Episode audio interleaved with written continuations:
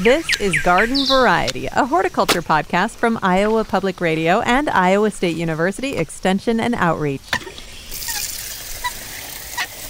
I'm Charity Nebbe. Today, we are celebrating Arbor Day. And when you plant a tree, it's important to make some responsible decisions. You have to choose a tree that will grow well in the site you've selected. And you should definitely take stock of the other trees in the neighborhood and do your best to add a little diversity. But you should also plant a tree you love. Here to tell us about the trees they love the most are Jeff Iles, professor and chair of the horticulture department at Iowa State University. Hello, Jeff. Charity, good to be with you. Wonderful to have you here. Cindy Haynes, professor of horticulture at Iowa State University, is also here. Hello, Cindy.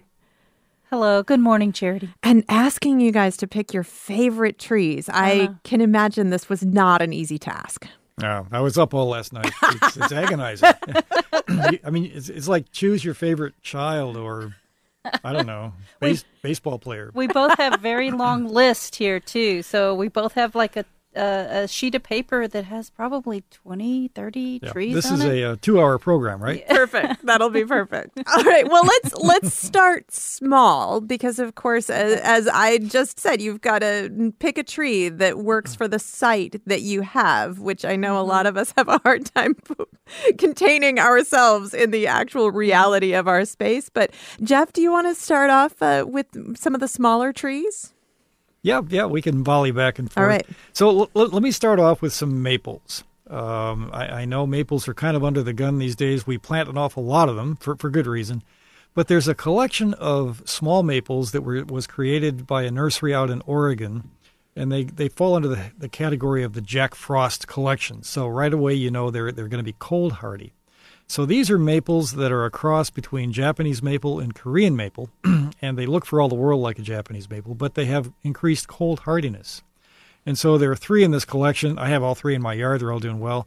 So North Wind, Arctic Jade, and Ice Dragon are, are three of the selections that that uh, come from this nursery, and they're great plants. They're, they're, they're small stature. They're decorative. They have fine textured foliage, a good fall color uh, and and to boot, they, they are they're cold hardy. They'll they'll handle the weather here in central Iowa, probably northern Iowa as well. So and even though we really plant cool. too much maple by some people's consideration, you still think this is a good idea? I, I, think it is. I, I, know we worry about insects and disease and planting too many in, in one genera, but but uh, these are not street trees, shade trees. These are not trees you're going to overplant. I don't think they're they're specialty plants. They would have a special place in your in your yard or, or your garden, and I think they bring so many good things to the table that I'm over willing or I'm willing to overlook the fact that they belong to the the genus Acer. And how big do they get? These will be on the on the order of 10 to 15 feet tall and similar width. Uh, all three of them have slightly different growth habits, but these are these are small stature plants that you don't want to put out in the center of your yard, but you put in a bed up near the foundation, someplace where you can really enjoy them. And, and I'm I'm sold on these things. They're they're great plants. All right, Cindy, you're next. well, um, I don't have uh, one tree to talk about. I have a, several, but um, I'm thinking uh, the things that I'm most impressed with are service berries. I think they're nice small trees. I like them because they kind of do that three season of interest. So you've got the flowers, the fruit, and the fall color. Um, and I also like service berries because they're good at part sun, part shade, a little bit of shade, a little bit of full sun. They they're very adaptable. So service berries would be one that I would mention. And then I've also been really impressed um, this year with the Cornelian cherry dogwood mm. In my landscape. Um, I have a variegated leaf form, uh, but it blooms so early. It's one of the first things to bloom. It's tiny, tiny flowers. I've seen it encased in ice, and yep. it still yep. continues to bloom. And it stays in that the kind of under 20 feet, 15 to 20 feet that you can put kind of close to the house. So, and the birds seem to, to like the, the cherries, uh, mm-hmm. uh, the fruit that are produced later in the summer. So, can I can I ba- uh-huh. piggyback onto that? So, uh-huh. there's a selection called Saffron Sentinel, mm. Cornelian cherry dogwood that is more upright, little little more tidy in its growth yeah. habit, and it flowers like like crazy, really really heavy flowering. So, Saffron Sentinel. That's a ni- and that's a nice one because m- the one complaint I have about mine is is it does get a little too wide. So something that stays a little more upright, right, you can put it a little closer to the house so you can really enjoy those Oh, yeah. flowers. When it was, it's done blooming already. It was blooming a month ago uh, in my landscape. So Nice. those are the the two that I would mention. All right, so we'll move a little bit bigger. Jeff? Well, could, could I could I talk about crab apples? Yeah. I would have been completely shocked if you had not brought up crab apples today. So I think that you must. I know they're not everybody's cup of tea, but let me let me tell you this right off the top that that these are not your grandfather's grandmother's crab apples. These the, there are better selections in the nursery trade today that have better disease resistance. They don't produce messy fruit, and so there are some selections that I've been watching over the years. There's one called Showtime that has nice pinkish red flowers. One called Raspberry Spear that is very narrow in its growth habits. So another one that, that fits into a smaller yard. And and finally, I'll, I'll mention two more. Uh, Ruby, excuse me, Ruby Dayze, D A Y Z E, Ruby Dayze, nice name, and Sparkling Sprite. Now, the f- first three I mentioned have pinkish red flowers. Sparkling Sprite has white flowers, but just fantastic little plants. Not little, moderate sized plants. Uh, that that I think will uh, will carry their weight in, in the landscape. They they they do uh, do great service for us. All right. There, there's my spiel Well, about crab apples. And and if he gets to mention crab apples, I'm going to have to mention yeah, magnolias. of course. So, because those are my one of my favorites. They're more the kind of medium sized tree, a little bit bigger.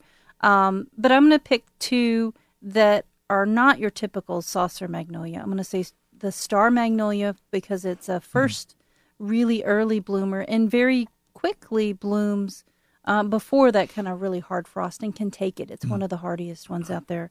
And then the one that's starting to bloom in my landscape right now, after that late frost, is Elizabeth magnolia. It's a bigger one, um, yellow flowers, um, and and very nice, and very rarely gets nailed by uh, that kind of late frost. Um, so star magnolia is about 15, 20 feet. Uh, Elizabeth will get probably closer to 30 uh, feet tall, and both of these are kind of wide spreaders, um, but and long-lived uh, magnolias that work really well in the landscape, and very unusual. So they're going to attract a lot of attention, just like those crab apples uh, when they're in bloom. Yeah, I was just looking up pictures and, and thinking about all the magnolias that I've seen in the last few weeks, and I haven't seen either of these species, I don't think. Oh yeah, so so Star will be earlier and Elizabeth will be later. So um, so yeah, it's just it's adding something a little bit different. And the yellow on uh, a, a magnolia uh-huh. is very eye catching, very different. Yeah. Mm-hmm. All right, Jeff? Well, uh, as I was walking around campus this morning, I was marveling at, at the redbud collection that we mm-hmm. have on campus. So, Iowa State University has this great campus and, and is just really populated with redbuds.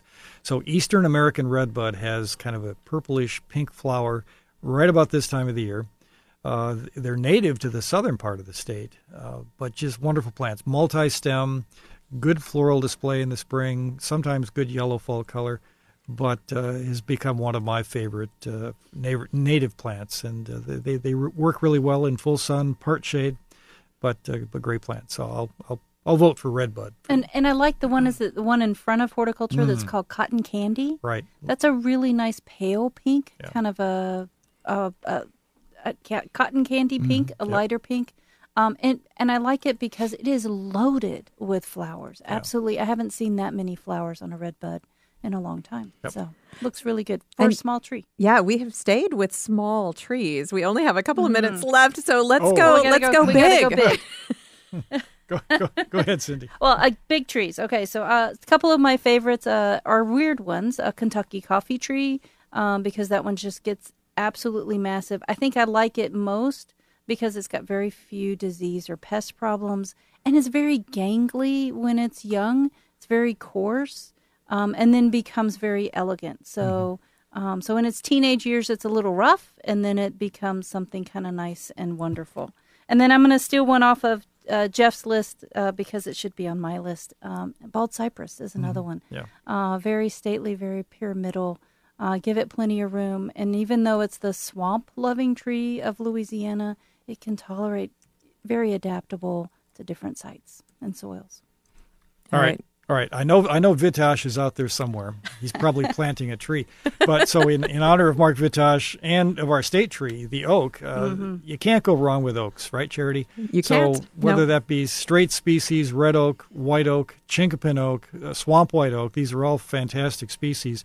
But there's a, a fairly new selection called Prairie Stature, which is a hybrid between white oak and, and English oak. And what a great plant. Uh, well mannered, uh, doesn't get overly large, kind of reddish orange fall color.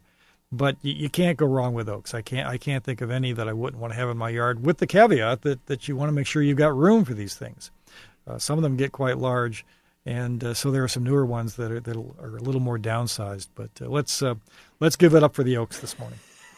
All right. Well, you've got you've got about one minute left, so you can each tell us about one more tree. Cindy, what else you got?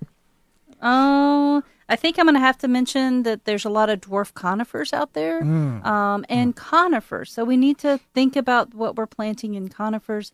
Um, I know there's not a lot of native conifers, um, large conifers, but you know, eastern white pine is still one of my favorites. Um, and then the dwarf conifers, I like having those, um, any and all of those in my landscape as well because you can find room for the dwarf conifers oh, yeah. where you may not be able to find room for the larger ones. Yeah. I, I also like uh, concolor fir. I can't. Yep. That's a beautiful one too. There's a, there's a dwarf selection of Scotch pine called Green Penguin Charity. Green Penguin. Take those two words to the bank because this thing is an is an amazing plant. I mean, it sounds freaky, and it is. A lot of these are, are mutations. I, am thoroughly enjoying all of the names, but green penguin. Green penguin. So, um, but yeah, uh, garden conifers. What what a what a wonderful group of plants, and uh, yeah. So well, I tell you what, I just finally got a dead ash tree cut down, and I have to plant mm. a tree in my front yard, which is a wonderful opportunity. And you have not helped me narrow down my list at all oh. because all of these no. sound Sorry. really fantastic. So thanks a lot for all the help. I'm talking with Jeff Iles. No problem. Right? professor and chair of the horticulture department at Iowa State University, and Cindy Haynes, professor of horticulture at ISU. For more gardening information and tips, please subscribe to our garden variety newsletter. Find out more at iowapublicradio.org slash garden. I'm Charity Nebbe.